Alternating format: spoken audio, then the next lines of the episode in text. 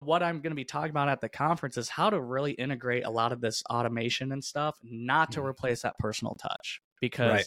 my personal belief is that with where we're going with technology, where we're going with AI, the art of personal connection is going to be lost because Mm. people online, they're not going to know if it's an AI video of you and me doing this podcast, if it's even our voices doing it.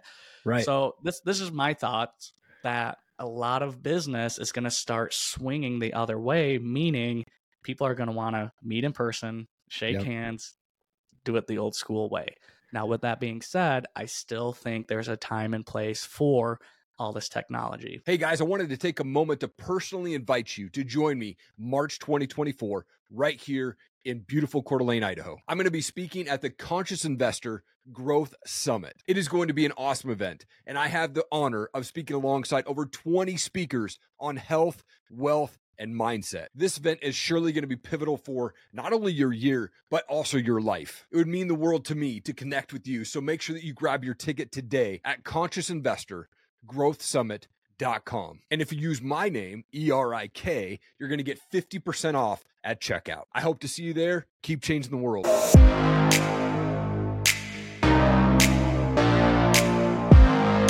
Dallon, you're a husband, you're a dad, you're the president and co-founder of Rev Real Estate, REV Equity Group, and so much more. We're going to be speaking together at the Conscious Investor Growth Summit in Coeur d'Alene, March 7th through the 10th. So pumped to meet you in person, dude. Thank you for your time, man. I appreciate it.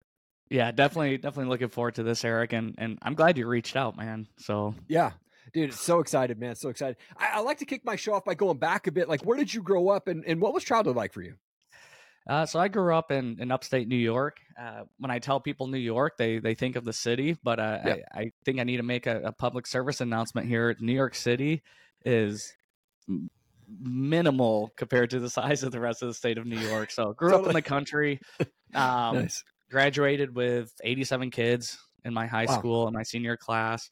Uh, grew up on 100 acres of land with all Oh, the family on my dad's on. side, so my cousins, aunts, uncles. It was it was a blast. So had a lot of fun and uh, grew up actually around real estate. My grandfather owned quite a bit of apartment buildings, and my father Okay. managed them. But I was doing all the dirty work, and so my my view of real estate was skewed. I was like, if this is real estate, this sucks, and I want nothing to do with it. Yeah. So, uh, but it was great. It taught me taught me uh, good work ethic and some basic handyman skills, if you will, uh, just around uh, just real estate and projects. Um, but very normal, typical childhood. You Yeah. know, nothing nothing too extreme. Yeah. Oh, nice, man. Well, uh, you know, and growing up on 100 acres, I mean, that's that's amazing, dude. And that's like my dream, right? To have the 100 acres. I grew up and had five acres as a kid, and it was just a blast, man. So much fun. Uh, Going on, you know, living off the property, like what was some of those big memories, those those favorite memories of you living on that much property? Oh gosh. Uh, so I had I had two cousins my age, and we we did everything together. Skylar Nice. and Cody were their Yeah. names, and uh, we we grew up on quads. We had four wheelers, and when you have hundred acres of land, you just rip- we would just Right? we we'd blaze trails, and we uh, I live in Arizona now. Everybody here has a pool. Okay. Back in New York, hardly anyone has a pool. We all have ponds. We dig Right. out ponds, and so just just swimming and and riding quads and and snowmobiling during the winter, pulling tube sleds. We I mean we found anything we could to just entertain ourselves, and we were where we were at. A lot of rolling hills. Nice. I remember specifically my uncle found this janky metal frame downhill goat cart. I don't even know where he got it from. and we we didn't we couldn't find any rope to tow it with behind the four wheeler, so we Yeah. found a, a spool of electrical wire that was sitting in my uncle's garage. And we just like Jimmy rigged this tow strap to this goat cart to the four wheeler, and we were just ripping through the fields with that thing. like, oh man, oh, that is just awesome. a lot of fun, a lot of fun, Yeah. and definitely as a kid took it for granted. And now that Yeah. I'm older and I have kids of my own, and we live in the city, I'm like, man, I want acreage. Man, Yeah. I wanna, I wanna get out. So I I told my wife and kids that look here, the next move that we make, if I can't pee off my front porch, my neighbors are too close. Right, like that. That's Yeah. the that's the next goal for me, though. there you go. I mean, you go from ER nurse to real estate investing. That's that's quite a big jump, and I'm sure you had a lot of folks saying, "Don't do that. That's you know you don't want to do that." Like, why did you decide to to buy that initial fourplex and get into real estate investing? Yeah, so uh, as I mentioned, I grew up around real estate. I grew Right. up around apartments, multifamily, and I always liked the idea of it, but I didn't want to be in the grind of it. Mhm. Yeah. And uh and part of that was because of the stuff I was stuck doing, unclogging toilets, changing sink drains, shingling, doing all that stuff. So Yeah. I always eh, have had a desire to to serve people. And so naturally the medical field attracted me to it. And I had heat in the winter and I had air conditioning in the summer. So I thought it was going to be a pretty sweet gig. And I wanted Yeah. to specialize. I wanted to get in. I wanted to specialize. I wanted to be a nurse anesthetist, make a few Mm. hundred thousand a year, and then start buying some of my own real estate when I was in my 40s, 50s. Like that was my vision. But a few months into that career, a couple things happened. One, I realized this isn't what I thought it would Mm. be. And and this uh this idea of all this service and doing good, it's just drowned underneath the bureaucracy of working in hospitals. Like most Mm. hospitals, a lot of hospitals are nonprofits. They're ran just like any other corporation. And it's just Sure. a lot of inefficiencies. Yeah. And uh, so that happened pretty early on. But the the the catalyst, if you will, was an unfortunate accident I got into playing soccer. I actually broke my tibia, which is the shin bone Oh, and that's that's your weight bearing bone. So you got Yeah. two running down your legs. Your tibia is your shin bone. That's the biggest one to break, in the lower part of your leg.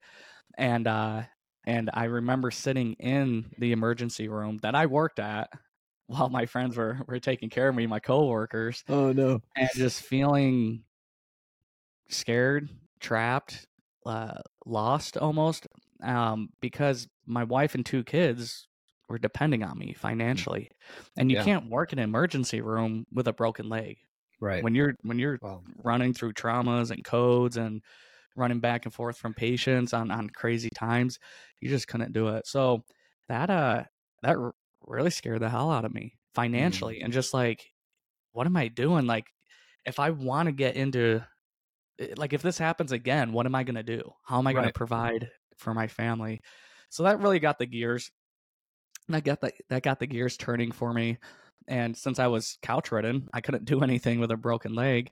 I started listening to podcasts. I started reading books. I said, I've got nothing else to do. Why don't I just start learning about Yeah. real estate? So, got into some podcasts. The first podcast I ever listened to around real estate was called the Real Estate Guys Radio Okay. and uh and started listening to them and and they kept talking about this purple book this robert kiyosaki guy anyone in real estate a lot of people in uh entrepreneurship are familiar with robert kiyosaki so i decided to pick up the book so best best seven dollars i've ever spent in my entire life And Right. keep i'm not a reader the only time i read was for books that were required for school Mm, or education like, nice. that was it. So this was probably the first book I've picked up in a long time to read for leisure for myself. sure. And something flipped in my brain. Mm, And two weeks after reading that book, we bought our first fourplex without any of our own money. And that's when I realized that the only limitations I had in getting into real estate later on in life, those were self imposed. I mhm. didn't have to wait till I was making a few hundred thousand a year. I didn't have to wait till my 40s, 50s, 60s to get into real estate. And so it really opened up my mind to what truly is possible. Hey, this is a quick shout out from one of our awesome sponsors. Check this out. Thank you to Tracy down at Tranquil Turtle Massage in downtown Coeur d'Alene. Look, my wife and I, we see Tracy and her team every single month for a couples massage, and it is the best thing. Tracy is a master massage specialist and a Hanu Ashiatsu trainer. You need to reach out to Tracy and her team. Make sure that you tell them that I sent you, and you'll get 25 bucks off your next massage. Also, while you're there, check out CDA Brows, Body, and Ink. Make sure to tell Tracy that I sent you, and you'll save 100 bucks on your next tattoo brows and plasma tightening services. man huge and you you talked about it briefly there but like i mean you're you buying property with opm or other people's money I- I- i think there's a lot of people folks out there that don't understand this they don't know about this how does that work and what challenges are you running into when you're doing that Yeah, so that was the the the first two deals we bought were the just full disclosure were the only deals that we bought with 100% other people's money. Every Sure. other deal we started putting our stuff into. Yeah. Uh, our own capital into. But um to be honest, I didn't know what I didn't know. Like the opportunity yeah. just kind of presented itself. We uh we got into that deal. The owner owned it outright. And uh and he talked about a uh doing a seller carryback. I was like, great. What's a seller carryback? I had no idea what it was. And for those listening that may not be as familiar, it's when the the owner will basically loan you the money. So rather than getting a, a mortgage or a loan from a bank, you're paying that owner interest on a certain amount. Yeah. Of the property. So so he did that and uh, we only had to bring I think it was like 25k to the table which we didn't have. So I, I had a family member that was in real estate, my grandfather actually. I mentioned him at the start of the show. Yeah. And uh and I said, "Hey, here's this opportunity. Here's what the numbers look like." He's like, "Great let's uh, let's work out a deal. So he actually loaned us the money, and so we were 100% leveraged. And I would nice. not I would not recommend that to anyone getting into real estate. Like one little thing goes wrong and and you're up a creek. Yeah. So uh so that's just kind of how it worked out and I just figured it out as I went and I didn't know that that's not typical. Mm. Like it mm. happened so quick. I was like yeah. it gave me a false sense of how real estate can really go, to be honest. Yeah. But I think that's what I needed to to create that that catalyst, that mm-hmm. that movement in transitioning out of the medical field into real estate full time. And it didn't happen right away. It took about a year and a half after that first deal. Gotcha. Before I jumped in. Man. What I love that, dude. Um, that's cool that your grandpa was willing to, to you know, eh, leverage or, or, give you guys some money on that too, man. That's that's awesome one of the things I noticed when I was looking at your website and look what you got going on is, is it's really important to, to build that dream team. Like for you, like how do you identify top talent? What things are you looking in folks uh, looking for in folks when you're like trying to attract them to your team? I heard this quote a while back and and I I agree with it. And it's this person was saying that they hire for attitude, not for experience. Mm. And I mean with a small caveat like you have to have people that know what they're doing, right? Yeah. Like that's that's pretty obvious. But but if you if I have somebody with a great attitude, they embrace the vision, they see and know where we're going and they want to be a part of it versus somebody that has the experience but just a piss poor attitude, mm. it's not even a competition for me because experience can be learned as long as you have the right person in the right seat. And I think that's where most business owners get caught up. So, for yeah. example, I uh, I grew up playing soccer. That was my sport. Okay. And uh, and I was a, a, a defender, a, a, center mid defender, and that's where I thrived. That that's where where my role was. That's where I thrived. I did a phenomenal job there. You put me up at the striker or the forward position and asked me to try to score a goal. It I looked like a horrible soccer player, and not only did I suffer from from that, but the the team would as well. Yeah. But same thing, you take a striker and you put them in my position, then they struggle. And they don't mm. look like that good of a, a, a, player because their performance is poor or they're not they're not playing to their strengths when in reality they could be the best player on the field. They're just in the wrong position. Yeah. So we look for the attitude and then we also really try to identify that person's individual strengths and weaknesses. And there's mm. before I partner with anyone or bring them on the team, they take this personality assessment so that we can more clearly identify hey, is this the right person? Are they in the right seat? Is this a, a good move moving forward? And then we have a little trial period. Sure. Here's adjustment. So we'll take 30 to 90 days and and kind of work through kinks. And if things are still moving forward, then it's like, all right, let's go for it. And if not, then we make that break. I gotcha, man. I love that. And the personality test is that something you guys uh, created on your own, or is that something you guys uh, are like certified no. or doing?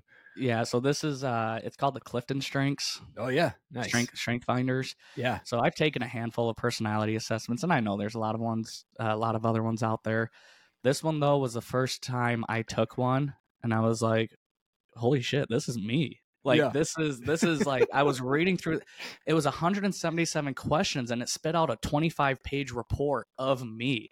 And I was reading through the results, and I was like, "Okay, I knew this about myself, but I didn't know about this about myself? How did this figure out this about me? And yeah. it was just based on how I was answering these questions. So phenomenal. And uh and so we take everyone through that because mm-hmm. we're able to identify their top strengths and depending on the needs of the team, it's like, hey, it, would Eric be a good fit here, or would he be better off on those strengths, maybe at the front lines, doing investor mm-hmm. relations or talking to potential investors and working leads, while somebody who's very uh, organized and detailed might be better for the compliance and making sure uh, the or the regulatory compliance and things that are involved with what we do in real estate is in check. Yeah. Oh man, so good, dude. And I think going along the lines of personality tests and attitudes, like mindset is huge. I think for anyone to be successful, 100%. right? And, and, you talk about this thing like, what comes first, the mindset or the millions? Like, can you deep dive into that? Because I'd never looked at it that way before. And when I saw that, I was like, dude, that's such an important thing to look at. When I when I jumped into real estate full time, I got blindsided. I got blindsided by what was required of me as an individual. Up to that point, and anyone, I mean, most people working W 2 jobs, you show up, you know what you got to do, you've got a mm-hmm. checklist, especially in my case. I'd show up to the hospital and it's like, hey, here are your patients, here's a checklist, just knock everything out. Yep. And it's not, I mean, it required some thinking and especially in, in, in uh, surprise situations. But when I jumped into business for myself, nobody was telling me what to do. And so I got blindsided by the lack of personal growth and development.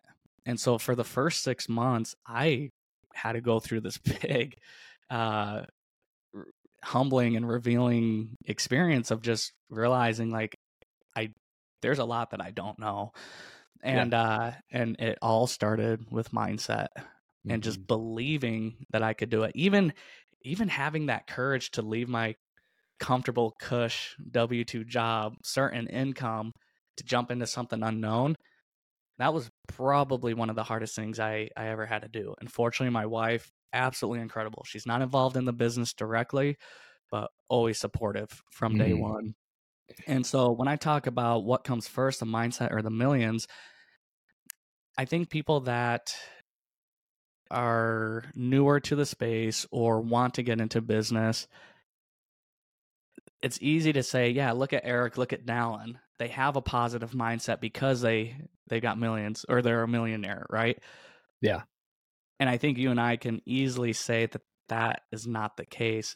And I I actually host a podcast called The Millionaire Mindset. Yeah. Millionaire Mind. And it's we really focus on the journeys of these business owners and you realize that it's really their mind that they had in check first. And then the money the financial gains that was a byproduct because of what they created with their mind.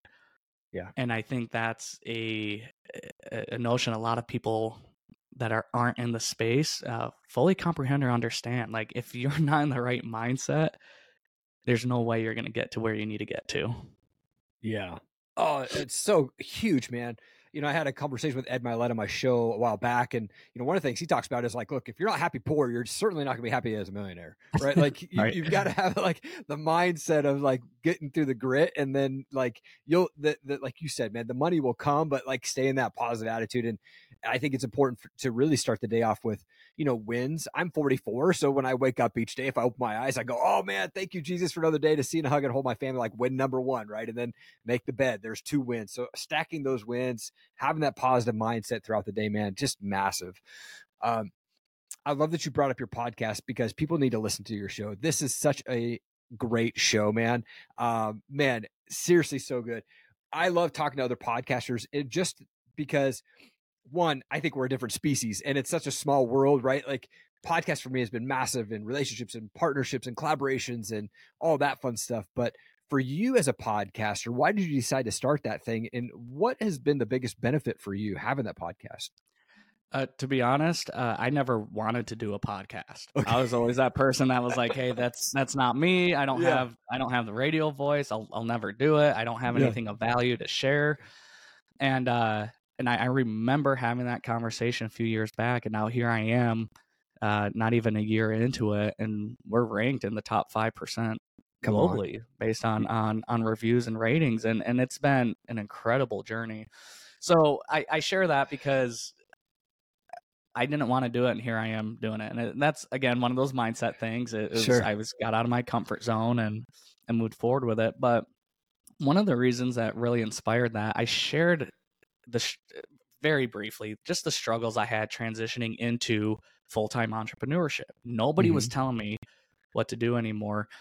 And I think it's easy to look at successful business owners and be like, oh, they got lucky, they were gifted.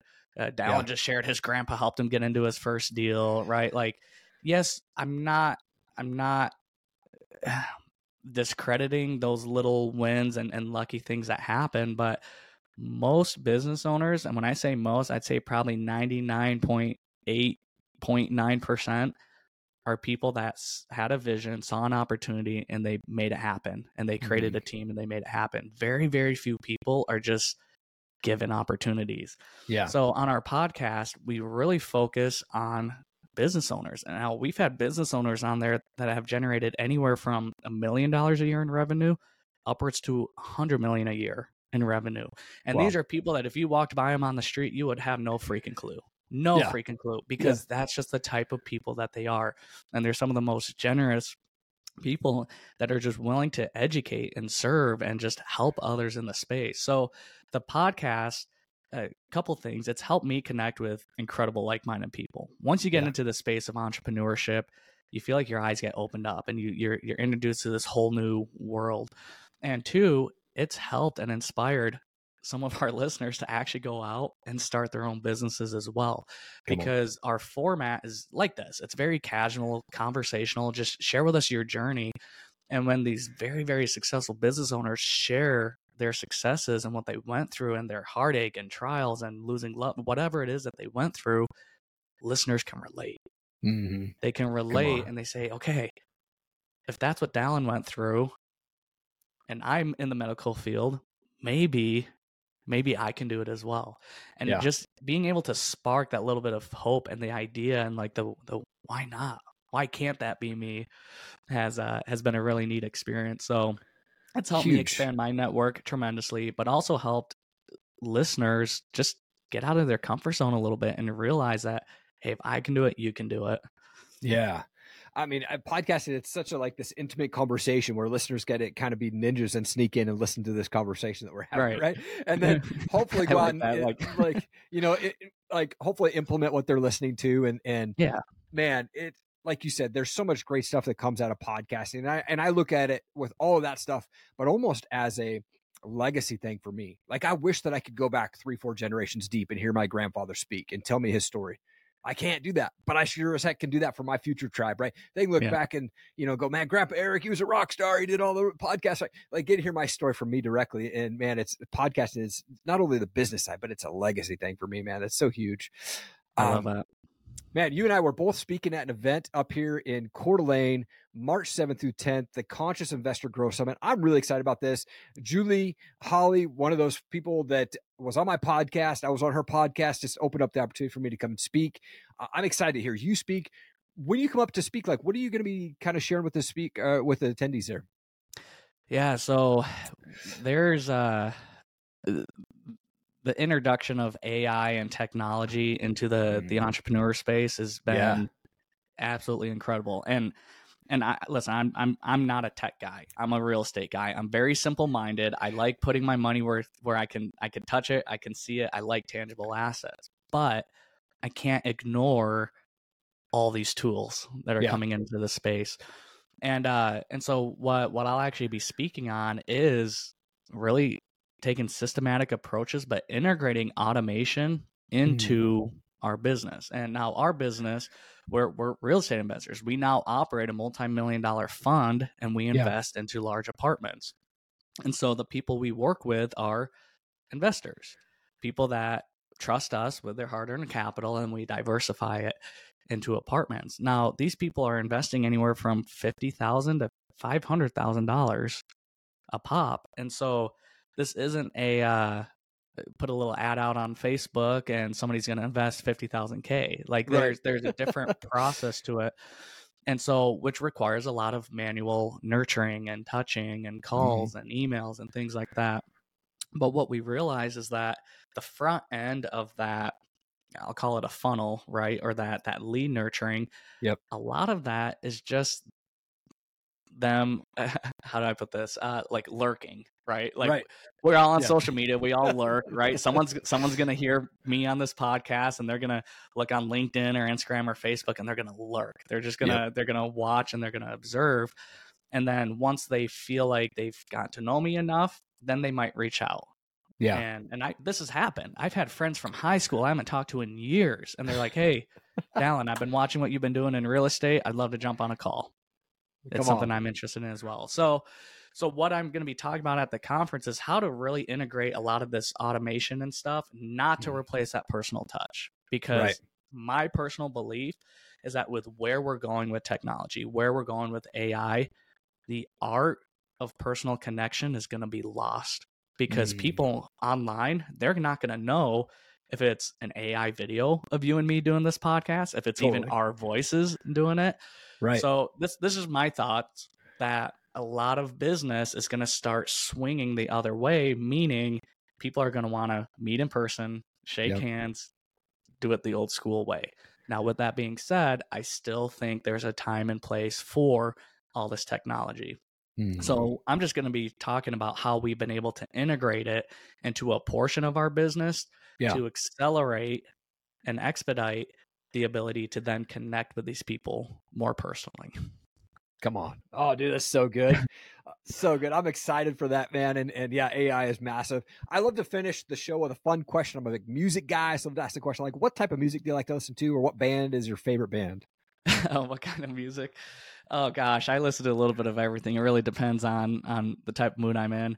Okay. But uh, I I got to go back to my the the the punk rock yeah. music that I was always big into. Sum Come on. 41 and Oh, dude, so you good. know, some, some Green Day and uh, uh, like Four Years Strong. That those that's like my go-to music when I'm just when I'm vibing, I'm in a good mood, when I'm working out, exercising, uh, when I'm just looking to to decompress. So So good, man. I, I love the, the punk music is for me, man. And like when my wife and I got married, I said, you can do anything in the wedding. Don't give me pink.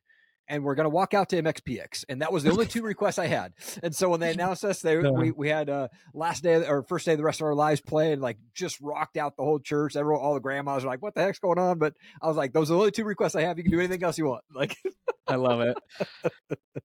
that was awesome. Love Dude, it. Dallon, this was such a great conversation, man. You're an absolute world changer, man. Thank you so much for taking time out of your day, man. Looking forward to meeting you in just a few months. And uh, man, thank you again for what you do.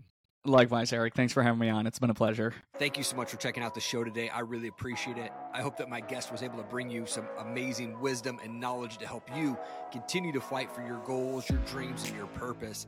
If you could do me one big favor and just hit that subscribe button, I would so appreciate it. Thank you so much for your time. Keep changing the world. I believe in you. Have an amazing day.